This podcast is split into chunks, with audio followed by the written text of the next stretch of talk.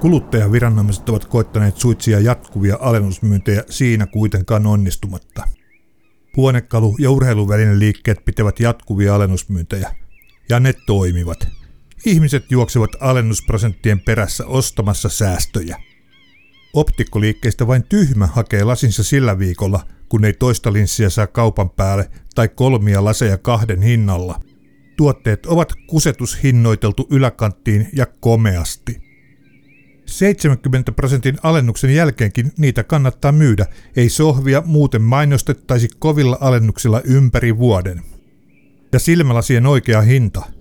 Normaalikatteinen hinta olisi varmasti reilusti edullisempi kuin listahinnaksi tuleva tuhannessa eurossa huiteleva hinta. Tästä normaalihinnasta sitten lasketaan alennuksia varmaan asiakkaan painonkin mukaan, kun se on niin huumoria. Ja nyt tulee ratkaisu. Ratkaisu, joka ohjaa myyjät hinnoittelemaan tuotteensa oikein. Kuluttajatkin ostaisivat tarpeeseen oikean hintaisia tuotteita ilman suunnattomien alennusprosenttien sokaisua ja turhia heräteostoksia. Oikein väärin ajateltuna voi sanoa valtion häviävän alennusmyynneissä paljon verotuloja. Tämä ratkaisuni jopa lisäisi arvonlisäverotuloja valtion pohjattomaan kassaan. Ratkaisu olisikin, että myyjäyritys tilittää tuotteen myynnistä alvit tuotteen alkuperäiseksi ilmoittamansa hinnan mukaan. Miksi valtion pitää kärsiä, jos myyjä haluaa luopua omasta katteestaan alennuksilla myyden?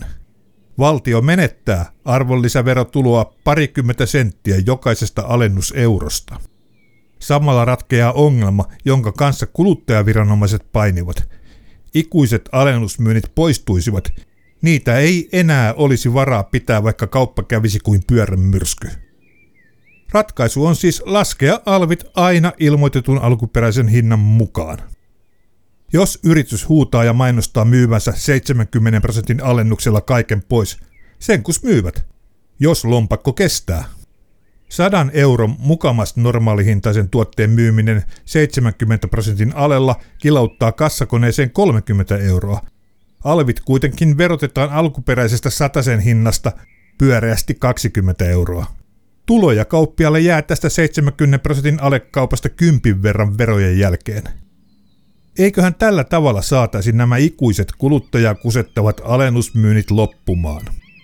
Jos sen satasen tuotteen oikea, hyväkatteinen myyntihinta olisikin 50 euroa ja se sillä myytäisiin, niin rahaa myyjäyritykselle jäisi alvien jäljiltä noin 40 euroa – jos hilavitkuttimen normaalimyyntihinta olisi 30 euroa ilman alennuksella pelleilyä, palkittaisin kauppiasta rehellisyydestä verottamalla vain kuutisen euroa.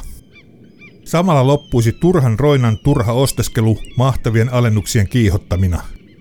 Oman elämänsä sulovillenit eivät ostaisi vain sen takia, kun halvalla saavat – ja myyjäkin saisi enemmän maalista mammonaa itselleen hinnoittelemalla rehellisesti jätti super hyper tyhjennysmyyntihinnoittelun sijaan.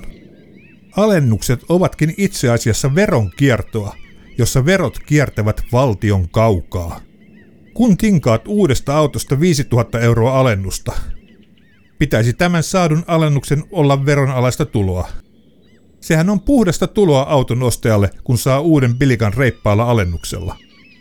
Miksei siitä verotettaisi? Verotetaanhan nykyään varmaan jo talkoo tarjoilutkin. Kun saa tuon 5000 euron arvoisen alennuksen, lisätään se tuloihin ja kokonaisveroprosentin mukaan sitten verotetaan lisäveroa kyseisen vuoden verotuksessa. Tässä olisi nyt kyllä paikka parantaa valtion taloutta.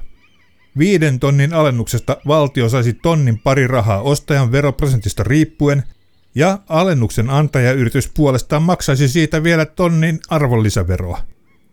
5000 euron alennus uudesta hybridiautosta toisi valtiolle yhteensä pari 3000 euroa verotuloja. Myyjäliike miettisi kaksi kertaa, että antaisiko 5000 euron alennuksen, kun se verojen jälkeen maksaisikin heille 7000 euroa. On siinä alennusta. Alennuksen saajankin osuudessa kävisi verottajan käsi verottamassa alennuksesta tonnin pari. Ai että kun poliitikot kuulisivat tämän idean. Valtiolta ei rahat lopu tämän jälkeen. Ihmisiä pitää oikein opettaa ja yllyttää tinkaamaan, jotta verorahat virtaavat. Ihanaa.